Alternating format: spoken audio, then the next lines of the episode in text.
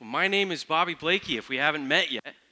And I'm the pastor here at this church, and uh, we're a brand new church. We just moved into this building just a few weeks ago. And so I've had the privilege of getting to meet a lot of people that have been coming here to church. And I love that's that's why I do what I do. I love getting to know everybody, hearing your stories of how God's working in your life.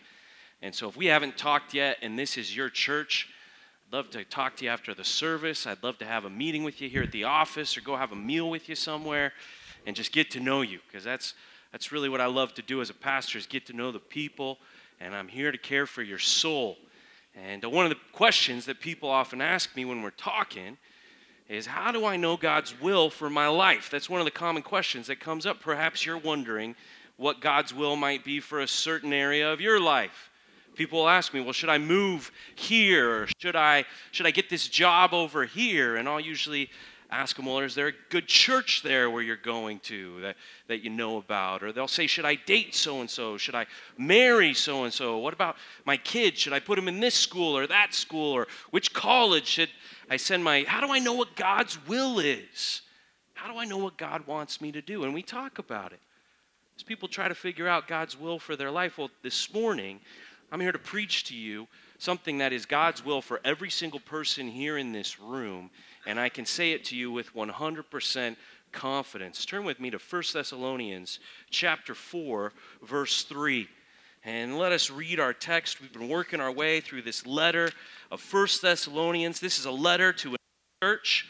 We're a new church, and so we are working our way through this book. This is 1 Thessalonians chapter 4, and uh, we're now at chapter 4, verse 3. Follow along. I'm going to read all the way to verse 8, and this is our text for this morning. 1 Thessalonians chapter 4, verse 3.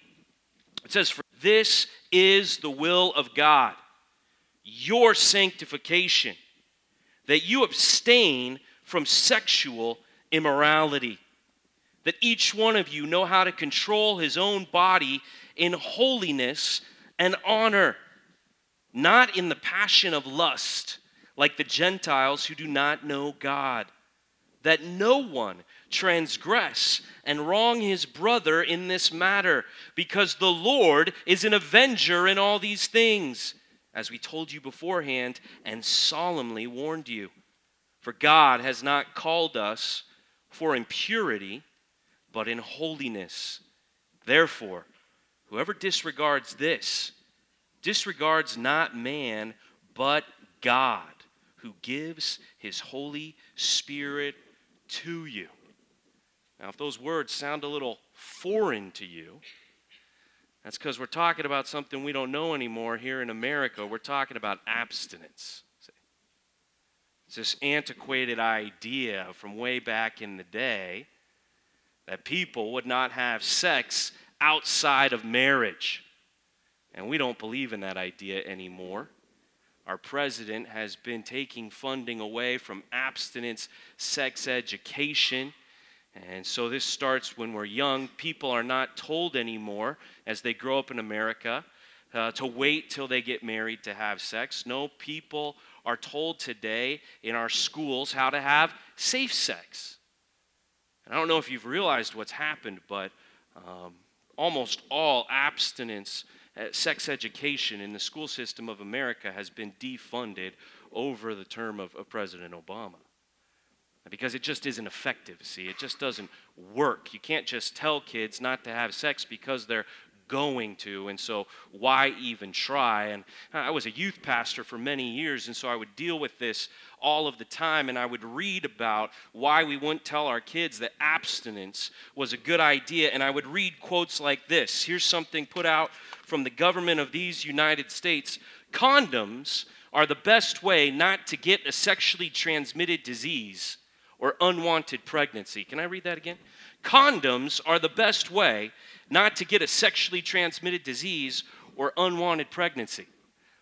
Uh, actually, I think not having sex is the best way to not get a sexually transmitted disease. See? But common sense logic doesn't make sense to us anymore in America because we want to do what we want to do. And it starts when we're young, but the consequences continue for the rest of our lives. And I've done plenty of marriage counseling where people did not wait till they were married to have sex, but they had sex with each other, they had sex with other people, they had sex with themselves, and then now married, they're going to be true to each other till death do us part. And we wonder why there's arguing, and we wonder why there's tension in that household, and why they can't trust each other to be faithful because that's not the way they grew up. So why would they be that way now? And it leads to adultery, and it leads to pornography, and it leads to arguments, and it leads to separation. And divorce is rampant in our society because there is no one abstaining from sexual immorality, but they're letting themselves go. And where do we end up? Well, we end up with kids who have multiple parents, blended families, that's the country that we're living in. These are the kids that get to live and aren't murdered before they're born because of someone's sexual freedom. Welcome to America.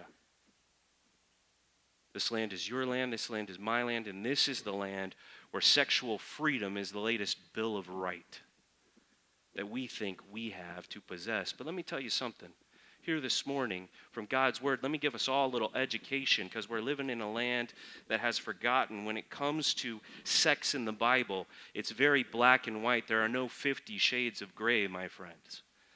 And it's very clear. If you're married, if you're a husband and a wife, man, sex is a beautiful thing. But outside of that place, it is a sin before a holy God. That's what it says right here. I'm here to tell you what God wants for your life. I can tell you right now what God wants you to do today and every day until you die. He wants you to be set apart, He wants you to be holy, and He wants you to have nothing to do with sex outside of marriage. That's God's will for every single person in this room, for every single person in America, in the world right now. That's God's will for us. See? Turn with me to Hebrews chapter 13, and I think we're looking at today one of the clearest passages in all the Bible. But if you want it in one verse, I mean, one of the clearest passages in all the Bible on sexual immorality. But here's one verse that makes it very clear. This is Hebrews chapter 13, verse 4. In this letter, we get to a list of commands, just like we've gotten to in our letter. A bunch of things that Paul wants to teach the Thessalonians. Here, the writer of Hebrews says in Hebrews 13, verse 4, see if this is pretty straightforward and clear. Let marriage be held in honor among all, and let the marriage bed be undefiled. For God will judge the sexually immoral and adulterous. Hey, there's a place that God has designed sex for, and it's called the marriage bed. But anything outside of that, there's a promise. Here's a promise in Scripture that we're going to look at this morning. God promises to judge anything sexual outside of marriage. That's a problem in the promise right here in the Scripture. So no wonder we can't teach abstinence in our schools because we've taken God out of our schools. So no wonder abstinence education isn't working because the reason we abstain from sexual immorality is God tells us to. That's why. He has authority. He reigns supreme. He created you, He designed life, and this is the way God set life up for maximum blessing and enjoyment and pleasure. Every man and his wife, that's where it exists. But no, it's not good enough for us. It's not what we want, and so we decide to break God's commands. And that's where we're at. And the command here is to abstain. And the truth is, you accept abstinence or you accept consequences. And I'm sure there's many people who could give an amen to that right now, but you don't need to because we know what you're talking about. See? It's a very big problem that we have. And turn back to 1 Thessalonians chapter 4. And let's see what it says that we're supposed to do about this. How are you and I going to abstain from sexual immorality? Well, it's going to start with how we think about ourselves. Look at verse 4 here.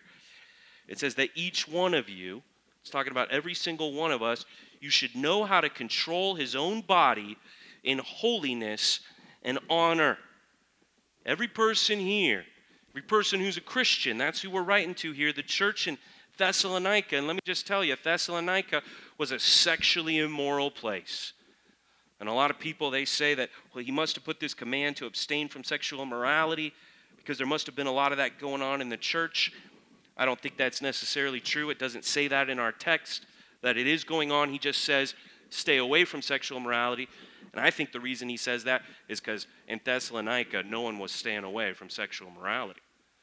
It would have been common to not only have your wife for the purpose of bearing children, but to have a mistress, and you could have gotten a prostitute very easily in Thessalonica, and it would have been street legal there to do so.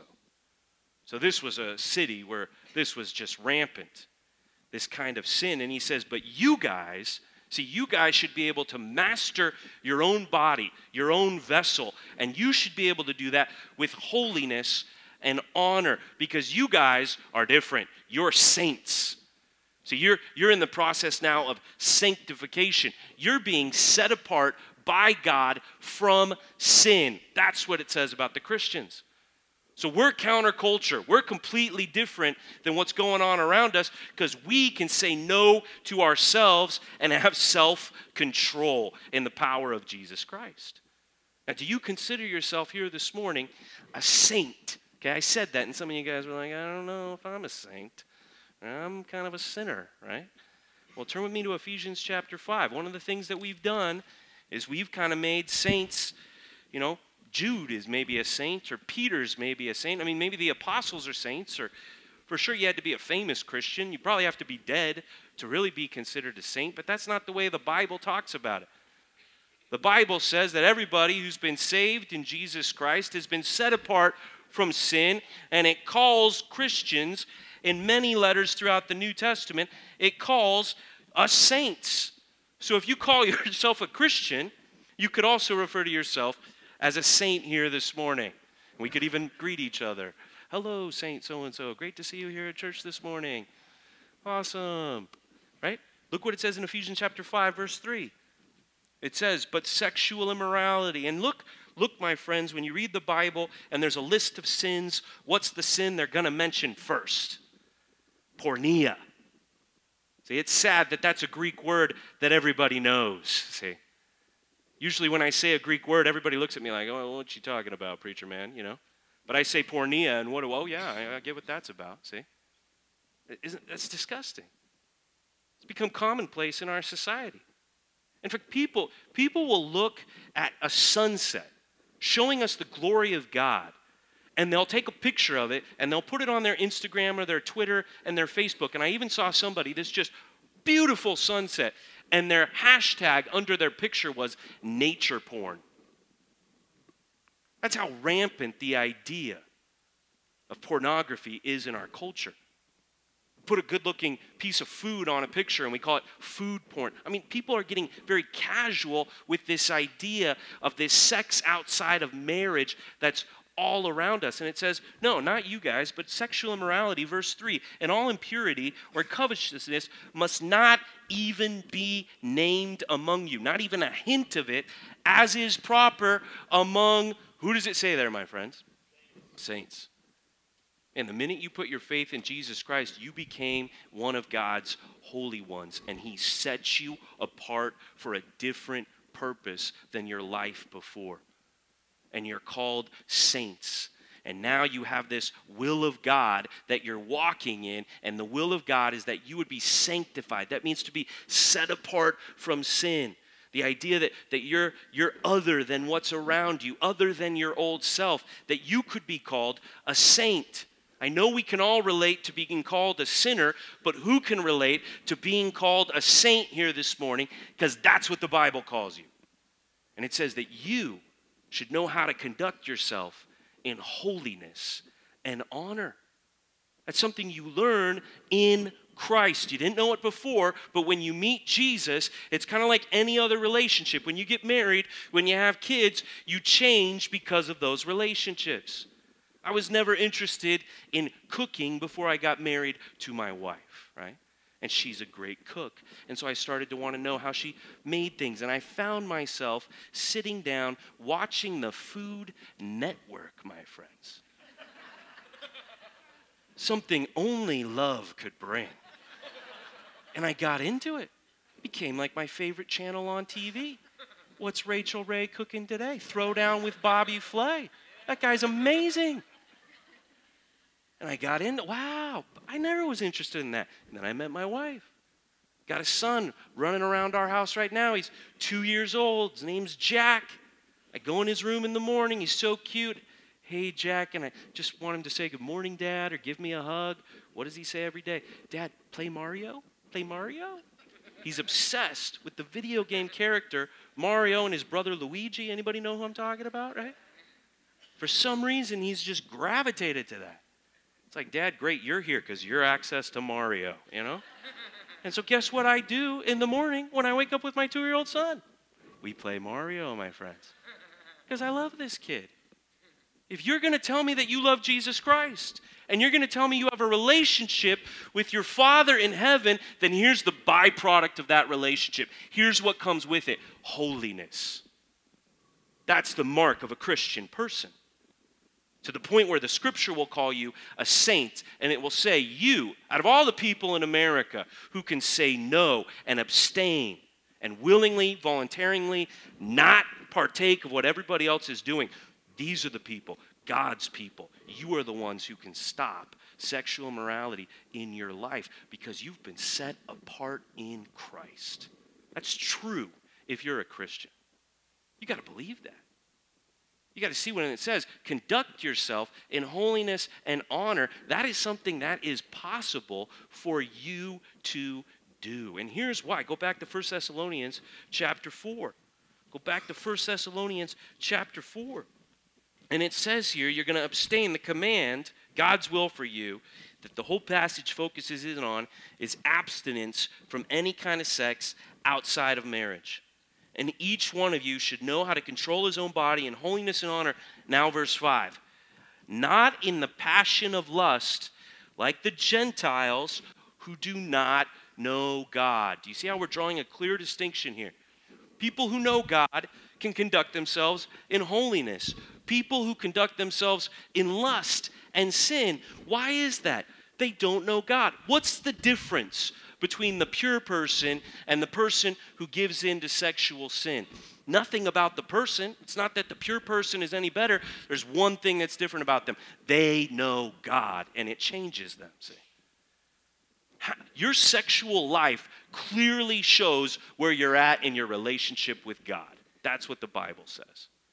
People who know God don't conduct themselves in the passion of lust. That's how people who don't know God live. It's all about your relationship. Your sexual relationships really reflect where you're at in your relationship with your Father in heaven. And this couldn't be more clear than 1 Corinthians chapter 6. Turn with me to 1 Corinthians chapter 6. I'm just trying to give you a sampling of all the New Testament passages that command us to stay away from sexual immorality. Look at verse 15 of 1 Corinthians chapter 6. You'll notice the heading of this section flee, run away from, get as far away from you can as from sexual immorality. And start, let's start in verse 15. Do you not know that your bodies are members of Christ, you saints, you sanctified ones? Shall I then take the members of Christ? We're all a part of the body of Christ. We're in Christ. Shall I take my body, the members of Christ, and make them members of a prostitute? Never. Or do you not know that he who is joined to a prostitute becomes one body with her? For as it is written, the two will become one flesh. That's for marriage. But he who is joined to the Lord becomes one spirit with him, with the Holy One, with God the Father in heaven. So flee from sexual immorality. There's another way to say the command abstain from it, flee from it. Every other sin a person commits is outside the body, but the sexually immoral person sins against his own body. Do you not know that your body is a temple of the, what does it say there, my friends? the Holy Spirit. Okay?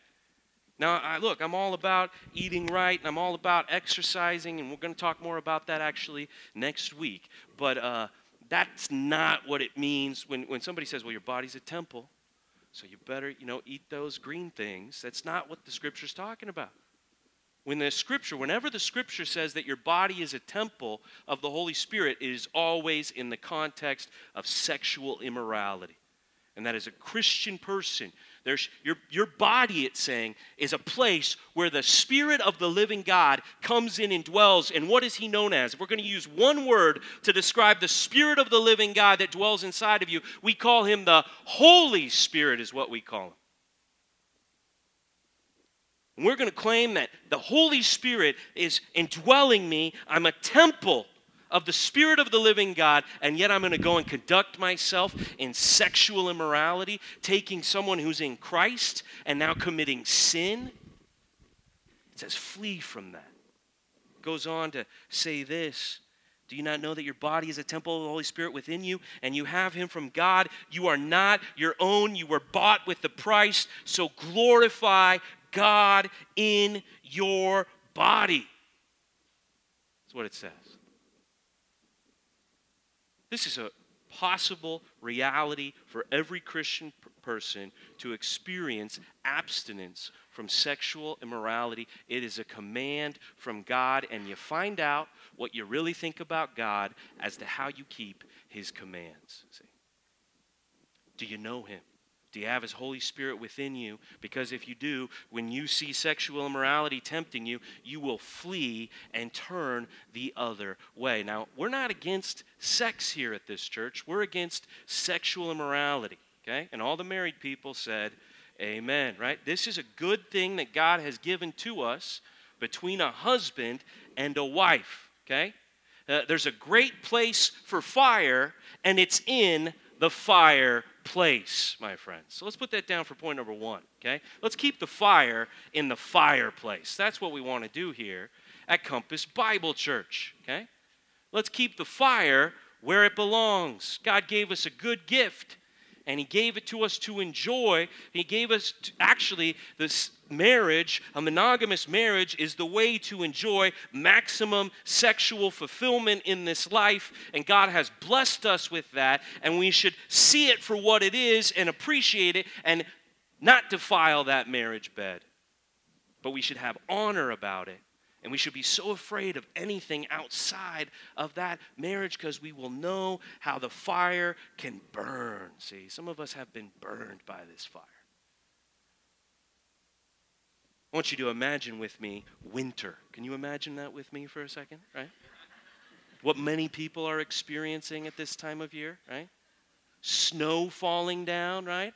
Cold outside, you got mittens on, right? You got a thing of hot cocoa there and you're with your family and you're watching the movie Frozen. Can you imagine this setting with me, right? And it's your, your daughters maybe there with you if you got a daughter. That's why you're watching this movie for the hundredth time, right? And here comes Olaf, so cute you could cuddle, but when it gets warm, he turns into a snowman, right? and you're watching this movie with this animated character and, and you put a little fire in the fireplace it just gives you that sense of heat. And your spouse maybe leans in. You're kind of having a nice family moment. And later that night, you go to bed and you wake up in the middle of the night and you can tell something's burning and you smell smoke. And so you run down the hall and you burst into your daughter's room, and there she is, and she's got the lighter that you left out, and she's got some of the firewood there on her floor, and she's lit a fire right there in her bedroom, and now the floor's catching fire, and it's getting on the curtains. And she's like, Daddy, it was so nice when we had a fire. I just thought I would do it here in my room. And you're thinking, why would you burn our whole house down? See? And how many houses have been burnt down? When people have taken the fire out of the fireplace and it's become something that cannot be controlled and it's wreaked a lot of havoc and it's destroyed a lot of homes. And the command is, my friends, let's all stay away from that, please, for your own good, for the glory of God. Let us decide here today that we want to be the people who abstain from sexual immorality because along with the command comes a strong warning. Look back at 1 Thessalonians chapter 4. And look at what it says. There is no veil on these threats here. This is a strong promise. And it says this in verse 6 that no one, man, the goal is that no one at this church would transgress and wrong his brother, that no one here would cause somebody else here to stumble in sexual sin. Why? Why do we want to be so careful about this sin? Because the Lord is an avenger in all these things. In fact, we told you this beforehand, and here's how we told you. We solemnly, this is a little bit serious, we solemnly warned you. And God has not called you, Christian, to be impure. He's called you to be holy. And therefore, if you reject this command, you're not rejecting man, you're not rejecting me, you're rejecting God Himself because He has warned you, He has threatened you. You are not going to get away with it. That's what He says. Every single person who commits the sin of sexual immorality will be judged for what they have done. That's what the Bible clearly says. When it says the Lord is the avenger here? It's the same word used where it says that the government bears the sword. Like the government can punish people when they commit crimes and it can enact justice. God has given the government that authority. Well, here's very clear if America is going to no longer enforce any laws about sexual morality in our nation, don't be deceived, my friends. God will enforce his law. That's what the word says. That no one who commits this kind of sin will ever get away with it. See? God will be the judge on this one. I mean, that's a strong statement that judgment is surely coming. This is the kind of thing we don't even hear talked about in churches these days that there is surely a wrath of God that is coming on the sons of disobedience. And what's the number one reason that the Bible gives why the wrath of God is coming? Sexual immorality. God's not okay with it. God's not okay with it even a little bit. In fact, if there's one word that he could use to describe himself as to how he feels about sexual sin outside of marriage, it's avenger. That's the word he wants to use to introduce himself to us. The avenger. And if you play with the fire, you will get burned. And if you think you're getting away with it now, the avenger is coming. Go to Proverbs chapter 6. Proverbs chapter 6 is a great warning. It's from a father to a young man. Wouldn't it be great if fathers in America were warning their young men that abstinence is the only way? Stay away from sexual immorality. And there's this warning in three chapters in the book of Proverbs chapter 5, chapter 6, chapter 7. They're all warning young men don't give in to the immoral woman. Don't even look at her. Don't let her capture you with her beauty. Stay far away from her. It looks nice, but it leads to death. That's what the Proverbs say. And here's just a picture to go along with our analogy today. Proverbs chapter 6, verse 27. Here's a question Can a man carry fire next to his chest and his clothes not be burned? You're gonna light a fire right here by your chest and think it's not gonna burn you? Verse 28 Can one walk on hot coals and his feet not be scorched? You think you can play with fire and get away with it, not get burned? Well, no, you can't. And so is he who goes into his neighbor's wife. None who touches her will go, what does it say there? Unpunished. See? One of the promises that's very clear in Scripture that doesn't make its way into the Bible's promises for your life book is that God promises to judge sexual immorality. He has the authority, he's made the command, and he promises that that is going to happen. So let me ask you how seriously should we take the temptation of sexual sin in our life? Is this something that's kind of like, uh, hmm, not that big of a deal because I'm covered by grace? Is this something that's like, yeah, this is a moderate importance. I should be, I should, you know, I should feel kind of bad and I should try to stop. Or is this like, like red light, like highest state of alert? Like the last thing I would ever want to do against my God is commit some kind of immorality outside of marriage that would be a sin against Him. Where is it for you? How seriously do you take staying away from this sin? So many people are like, this is how I hear people talk about it at church today. Well, David sinned and he was a man after God's own heart. I mean, have you heard somebody say it like that? Like, well, David did it, so we're okay. Like, does anybody read the rest of the story, what happened to David after that? I mean, does anybody read how the baby that was born right there died because of David's sin? How, because David had multiple wives and because his many different sons and daughters couldn't get along, that one of his sons raped one of his daughters? And one of his sons took some of his concubines and had sex with them on the top of the palace in front of the entire city because David sinned. And he was a man after God's own heart, and God went after his own man. The Lord is an avenger in these things, and if we're not afraid, then we don't know God. See? He doesn't take it lightly. And He wants you to take it as seriously as you can. Turn with me to Matthew chapter 5. Let's see what Jesus Christ, our Lord, taught us on this matter. What would Jesus Christ want his disciples to know when it comes to the sin of, of sexual immorality? We know that one of the Ten Commandments is, Thou shalt not commit adultery. What is Jesus' commentary on, on that commandment? We have it here in Matthew chapter 5, verse 27, in the, in the Sermon on the Mount.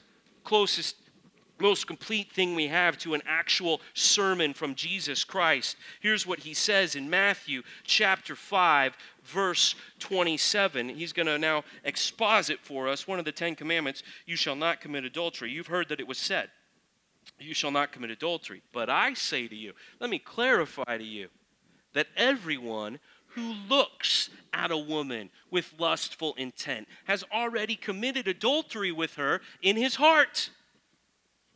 I mean, here's the real standard. We're not talking about did you actually go all the way with so and so. No, the standard is in your heart, Jesus says. It's in your intent. It could just be a look, but if that's what you're thinking about, if that's what you want, then you're already in sin before a holy God, Jesus Christ. That's what he says. It's a look, he says. When you're driving down the road, when you're clicking channels on the TV, when you're browsing the internet, a look could be sin. And so, how seriously should we take it? Verse 29 Well, if your right eye causes you to sin, tear it out and throw it away. For it is better that you lose one of your members than that your whole body be thrown into hell. And if your right hand causes you to sin, well, cut it off and throw it away. For it is better that you lose one of your members than that your whole body go into hell. What is the fire that's going to burn? Where is this fire, this passion, this lust of sexual morality? Where does the fire ultimately take you? It takes you to the lake of fire, is where it ultimately goes. And Jesus makes it very clear that you cannot get your sexual immorality under control if you cannot abstain. The consequence of that, of even a look, Jesus Christ says, the consequence of that is eternal hell. That's what he says.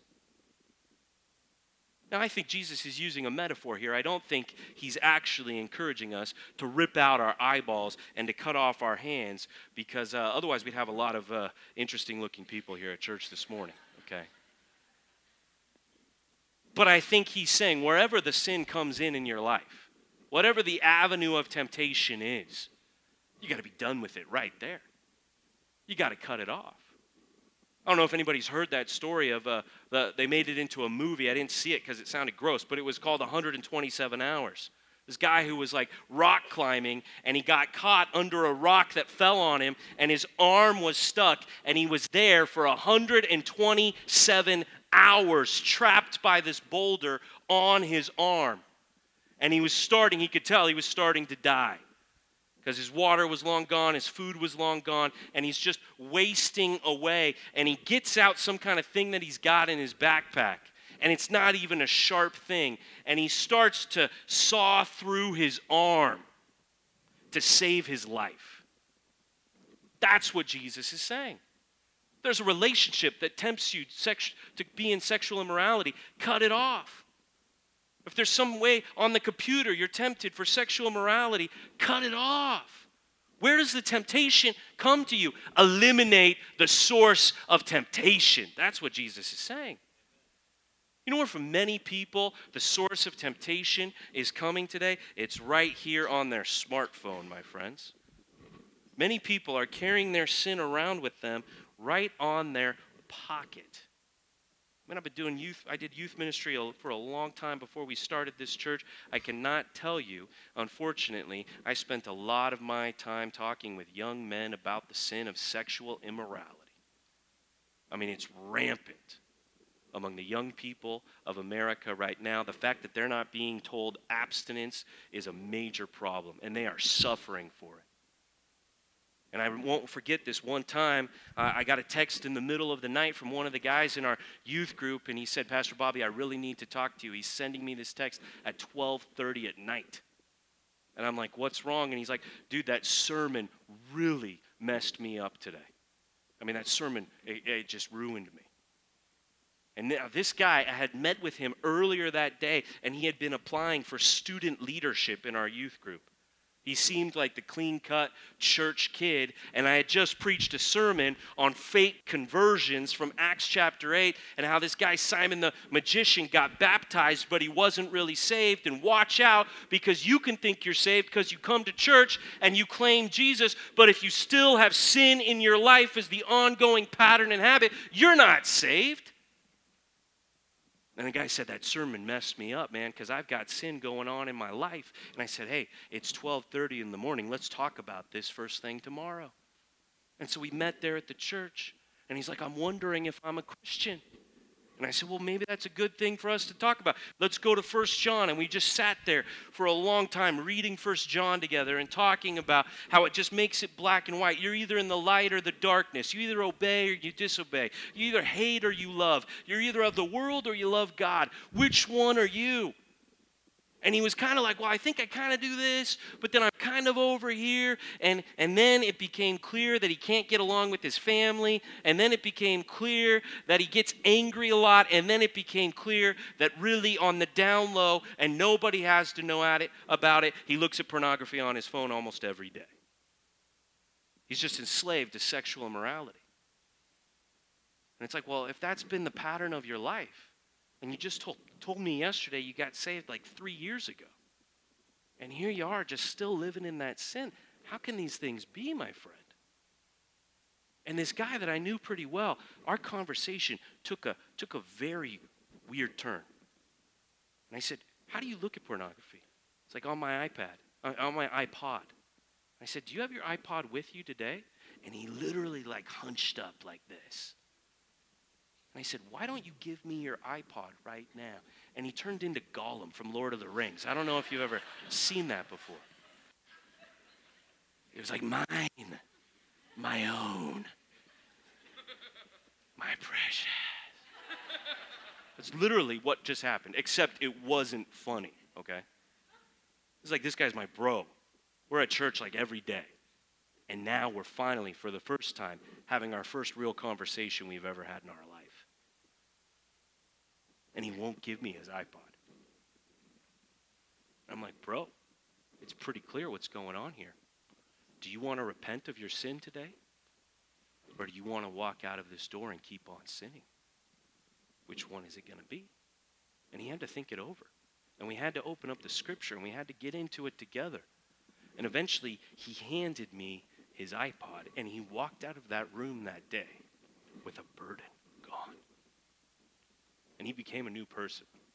I got to watch him start to really live for Jesus Christ. And I took that iPod and I opened my desk drawer and I added it to the host of the collection of other devices that young people are looking at pornography on that, ke- that I kept in that drawer. There was a collection of them. On my last day that I worked at that church, I opened the drawer and there they were. And this guy, he showed up and he had a hammer. And he said, Can I have my iPod back? And we went in the parking lot and he destroyed that iPod. And we praised the Lord. Man, I'm telling you right now, if you don't kill your sin, it will kill you. It will take you down to hell. And it's not worth it, my friends. And if you got sin that you're hanging on to in your life and it's a secret, I came here today to solemnly warn you that you got to turn from that sin. I mean, Jesus Christ could not make it any more clear. Could he make it any more clear right here? A look, my friends, a look at your phone just once a day, just a little bit of it. That's all it takes for the fires of hell. He says it again in Matthew 18. Look at Matthew chapter 18 with me. Look what he says right here.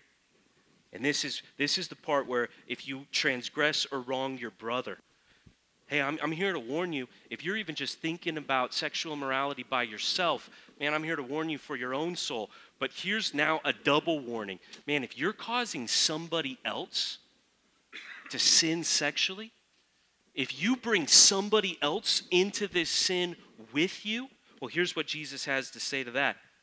Matthew 18, verse 5 Whoever receives one such child in my name receives me. But whoever causes one of these little ones, he's talking about the children of his Father in heaven, those who are supposed to be holy like God is holy. If you cause one of the Jesus' people who believe in me to sin, it would be better for him, this person who causes another Christian to sin, it would be better for him to have a great millstone fastened around his neck and to be drowned in the depth of the sea. Woe to the world for temptations to sin, for it is necessary that temptations come, but woe to the one by whom the temptation comes. And if your hand or your foot causes you to sin, man, cut it off and throw it away. It is better for you to enter life crippled or lame than with two hands or two feet to be thrown into the eternal fire. If your eye causes you to sin, tear it out and throw it away. It is better for you to enter life with one eye than with two eyes to be thrown into the hell of fire. Better to go without a computer, better to go without a smartphone.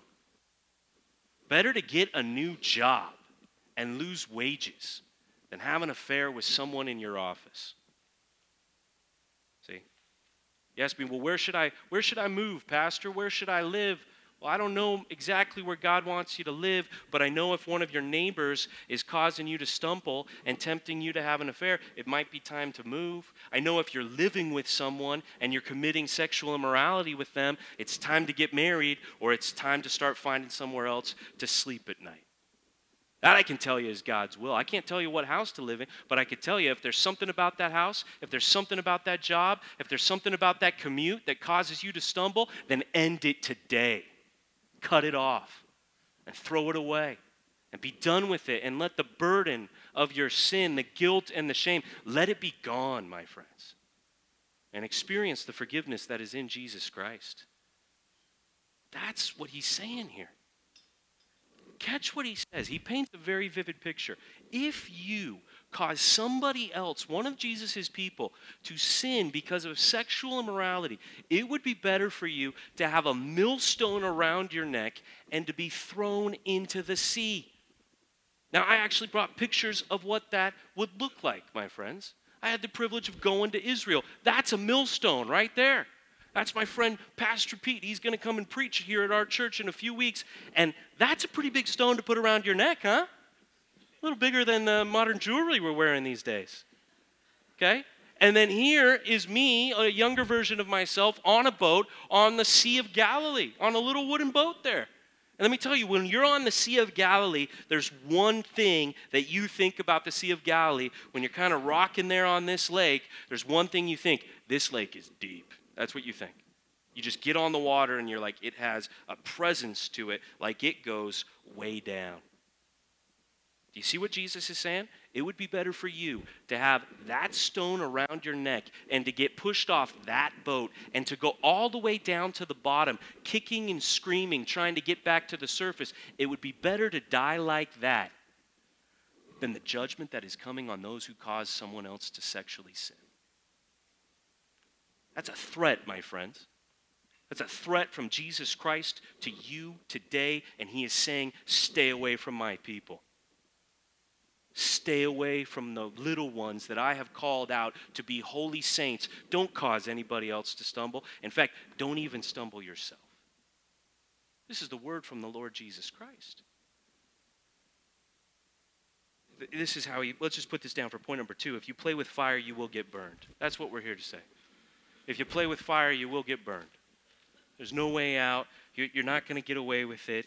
Everybody who's living that lifestyle is going to be judged by God. If you continue in that pattern of sin, there is no sacrifice that remains, but just a fearful expectation of judgment, and you have been solemnly warned here today. Now, that's the truth. And I got to say what the Bible said. Okay, that's what we do here at Compass Bible Church. We're giving you a solemn warning that judgment is coming upon everyone who is sexually immoral. But let me just, can I kind of throw in some good news here? There's no judgment here today, my friends. Okay? If you're in the sin of sexual immorality, nobody here is going to judge you. Who here could cast the first stone? This isn't a place of judgment. This is a place of forgiveness. That's why we gather here today to celebrate that Jesus Christ has paid for your sin. And if you will humble yourself and come to Him and confess your sin, He is faithful and just to forgive you your sin and to cleanse you from all unrighteousness. Today isn't the day of judgment, today is the day of salvation right here in this place. See? Yeah, judgment is coming, but not today. Today there is hope for you. Today could be the last day that you have that guilt that you have that shame, that you carry around that secret, that pain from the past that you can't let go of, it could be gone today, gone forever. Turn with me to Psalm 32. Man, the, David and the consequences of his sin and the adultery that he committed, and he tried to cover it up. And he writes to us a psalm about the blessing it is to be forgiven by God.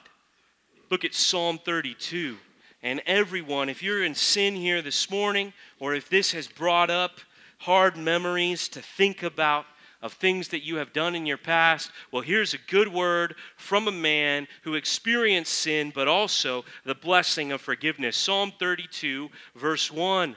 Blessed is the one whose transgression is forgiven, whose sin is covered.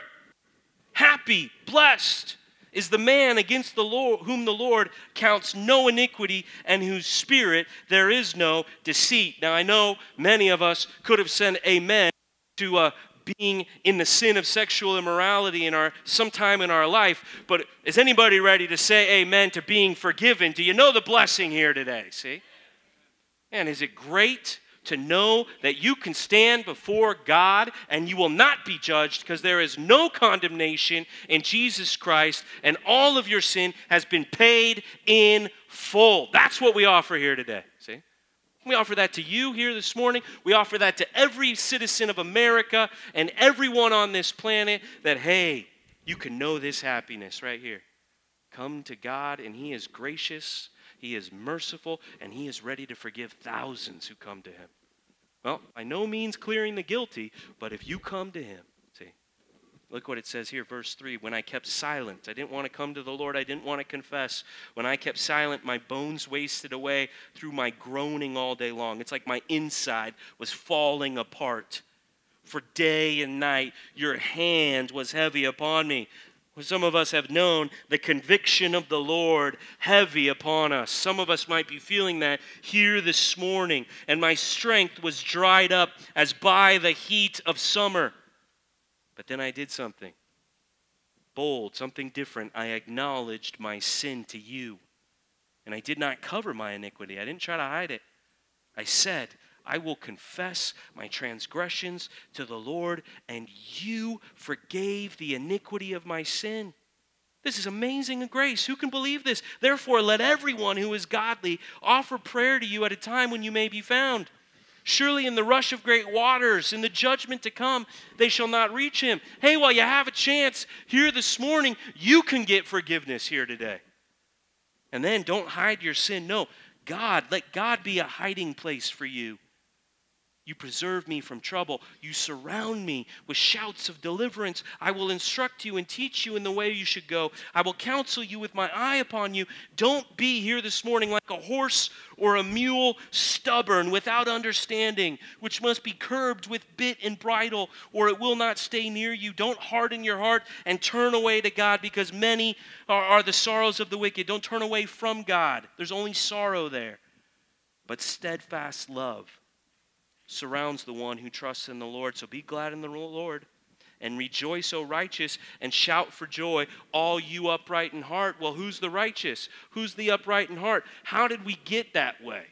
We confessed our sin and we met the forgiveness of God. And now he calls us saints, holy ones.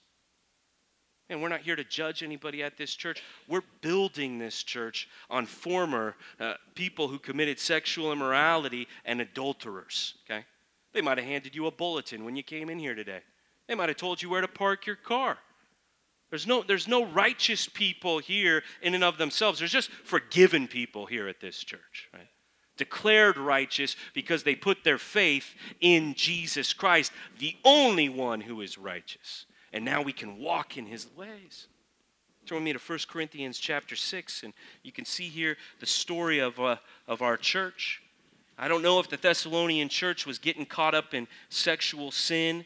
I, I, I know he clearly commands them to stay away from it. This church in 1 Corinthians chapter 6, if you're turning there with me, this church was letting sexual immorality in.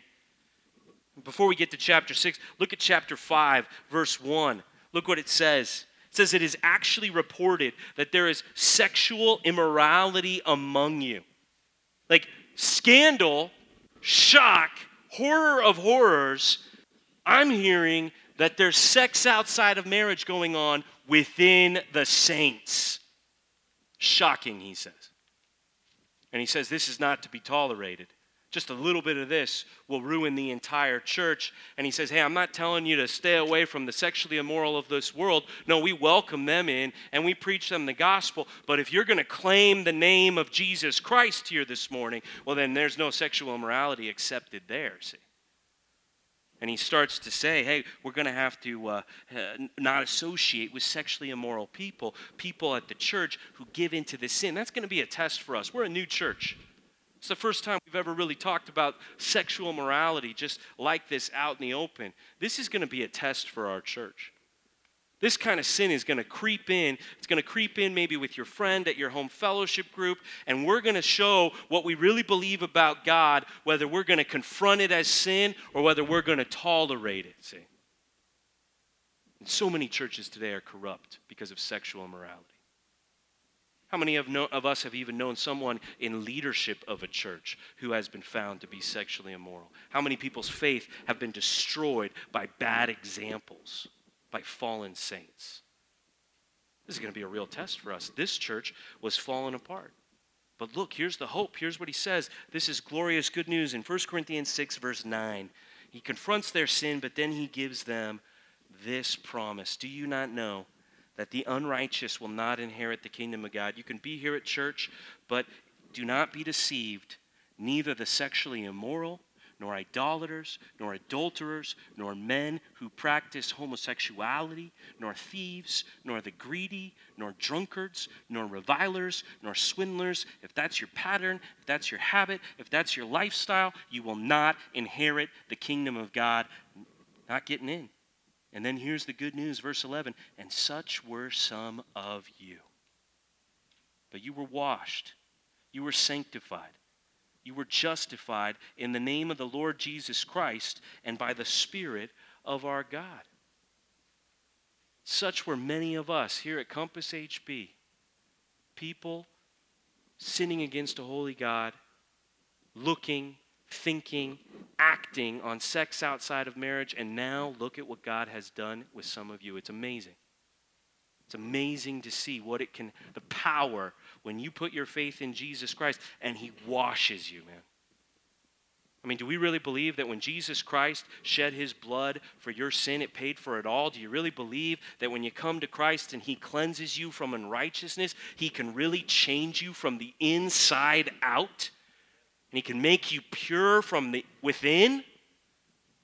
And then it says, You were washed, you were sanctified. See, that's how we become saints. We're set apart. Yeah, we used to be over here, and now He brings us and gives us a new manner of life, new habits, new patterns, the ability to say no and to not give in to temptation. And then it says, You were justified. Man, isn't that going to be an awesome day when, when you or, or I, when we stand before Jesus Christ, and we see him in all of his holiness. And I'm going to be intimidated when I see Jesus Christ in his holiness. I'm going to be like, whoa. And I'm probably going to think of sins that I have done when I see in his presence and to know that he is going to declare me not guilty. To know that he will say, I am righteous in the presence of a holy God in a place I don't belong to be, my friends. And that's my entire life right there.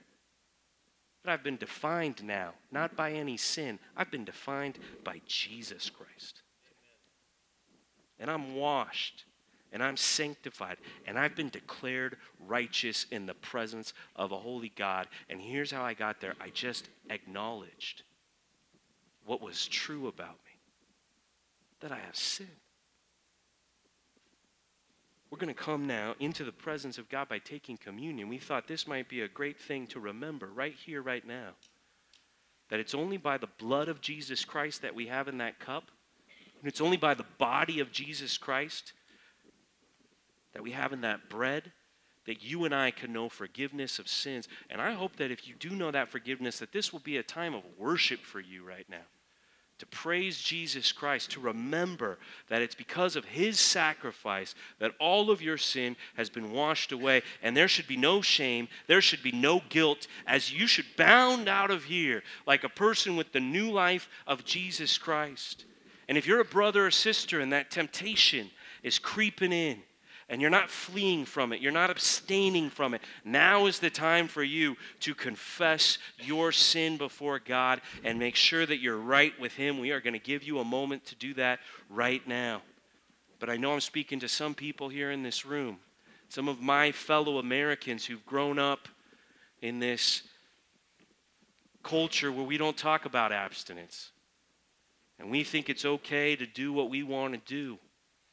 And if you've been living that way when you came in here today, I would encourage you don't, don't take this communion. Instead of getting this little cup and this piece of bread, don't take that. No, come and confess your sins to Jesus Christ. Don't get the symbol, get the real thing right now. That's what I would encourage you to do.